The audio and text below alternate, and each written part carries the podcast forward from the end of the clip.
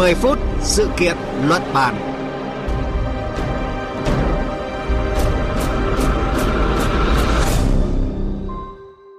Kính chào quý vị và các bạn đang đến với chương trình 10 phút sự kiện luận bàn của Đài Tiếng nói Việt Nam. Thưa quý vị, mới đây, Tổng thống Thổ Nhĩ Kỳ Tayyip Erdogan chính thức công bố thời điểm bắt đầu xây dựng kênh đảo Istanbul vào khoảng cuối tháng 6 này. Đây được đánh giá là một siêu dự án mang tầm chiến lược của thành phố với kinh phí dự kiến lên tới 9,2 tỷ đô la. Tuy nhiên, ngay từ khi công bố ý tưởng hồi tháng 3 năm ngoái, siêu dự án này đã vấp phải những quan điểm trái chiều. Cụ thể dự án này như thế nào? Liệu đây có phải là một chiến lược thực tế hay chỉ là đòn gió của chính quyền Ankara? Đây sẽ là nội dung được chúng tôi đề cập trong chương trình 10 phút sự kiện luận bàn ngày hôm nay.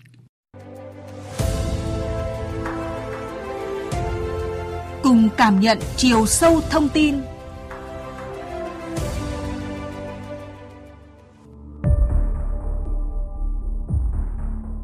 Nhằm giảm bớt lưu lượng vận tải trên eo biển Bosporus, một trong những tuyến đường hàng hải nhộn nhịp nhất thế giới, và ngăn ngừa các sự cố tương tự như ở kênh đảo Suez, ý tưởng siêu dự án kênh đảo khổng lồ Istanbul của Thổ Nhĩ Kỳ đã chính thức ra đời.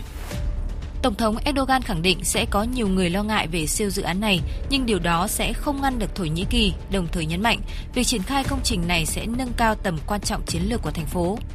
Theo kế hoạch, sẽ có 6 cây cầu bắc qua con kênh và 2 thành phố mới sẽ được kiến thiết ở hai bên bờ của tuyến đường thủy nhân tạo, tô điểm cho diện mạo của Istanbul. Dự kiến, công trình xây dựng kênh đào rộng khoảng 150m và sâu 25m sẽ hoàn thành vào năm 2023.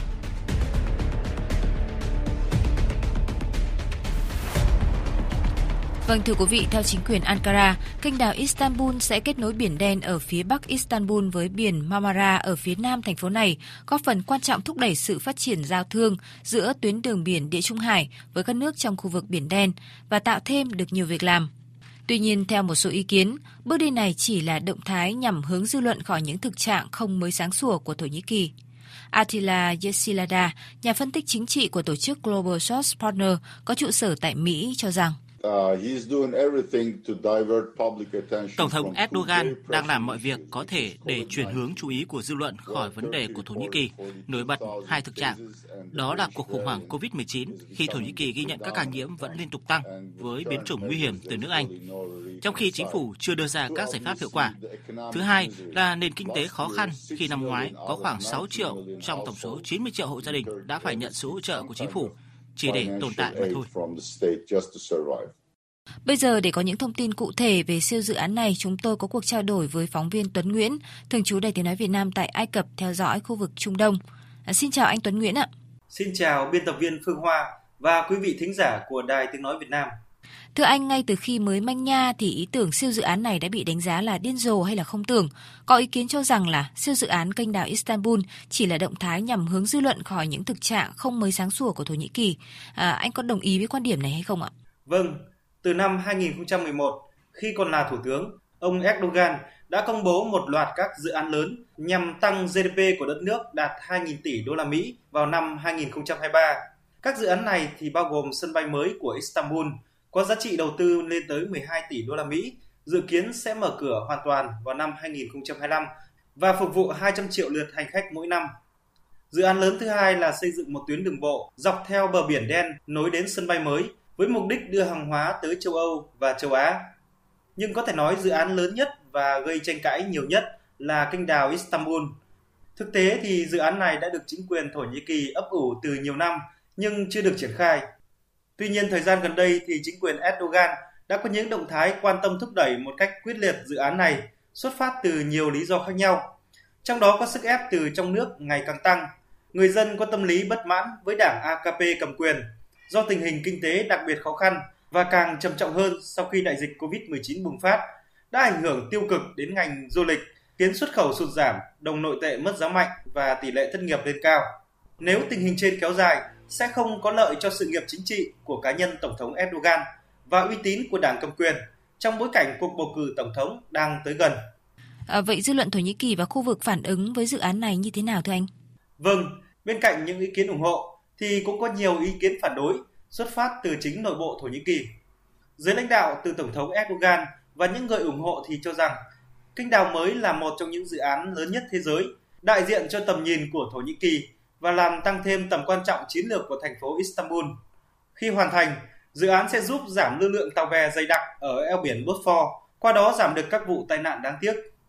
Ngoài ra thì kênh đào còn có thể mang lại cho Thổ Nhĩ Kỳ nguồn lợi tương đương khoảng 8 tỷ đô la Mỹ hàng năm, đồng thời tạo ra hàng chục nghìn việc làm cho người dân.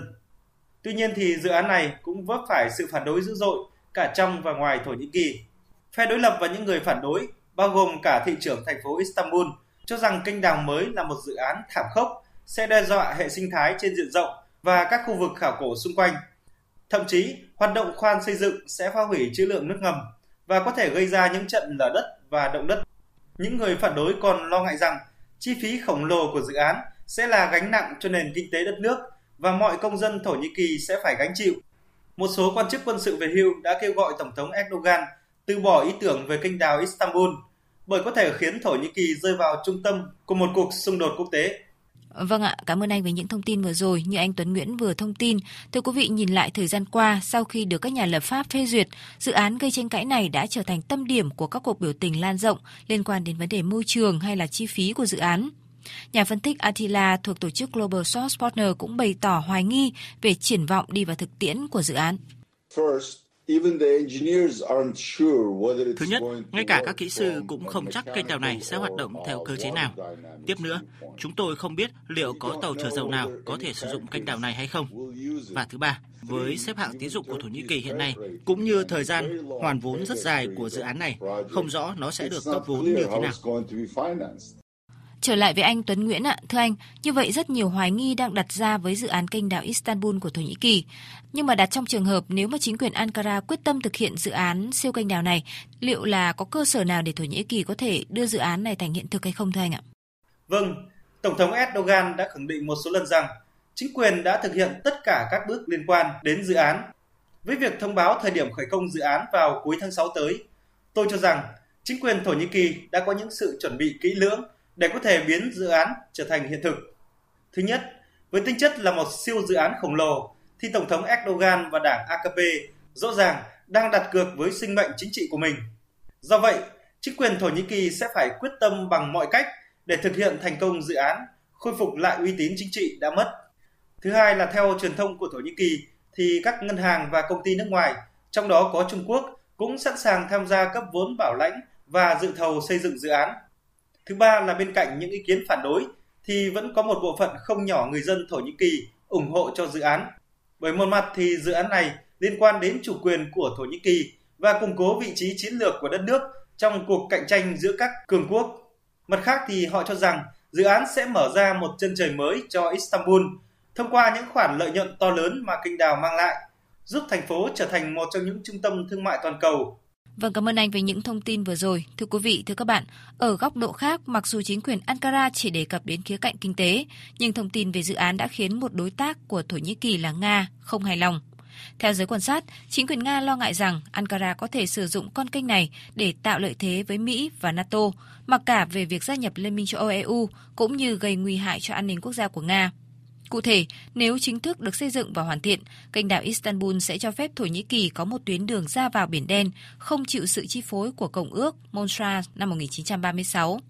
Điều đó có nghĩa chỉ cần Ankara đồng ý, các tàu thuyền của NATO có thể tự do đi vào Biển Đen qua kênh đào này. Đồng thời, các đội tàu đổ bộ tấn công hay tàu sân bay Mỹ hoàn toàn có thể hiện diện trong vùng biển sân sau của Nga. Như thế, dù vấp phải rất nhiều chỉ trích và phản đối, nhưng với loạt mục tiêu chiến lược như vậy, chưa ai có thể khẳng định tương lai của siêu dự án kênh đào Istanbul mà Tổng thống Erdogan đang ấp ủ. Sớm hay muộn, xây hay không xây, điều này có lẽ sẽ phụ thuộc vào kết quả các cuộc thương lượng mặc cả của Ankara với các đối tác tới đây. Chương trình 10 phút sự kiện luận bàn đến đây thì cũng xin dừng lại. Cảm ơn quý vị và các bạn đã chú ý lắng nghe. Xin chào và hẹn gặp lại.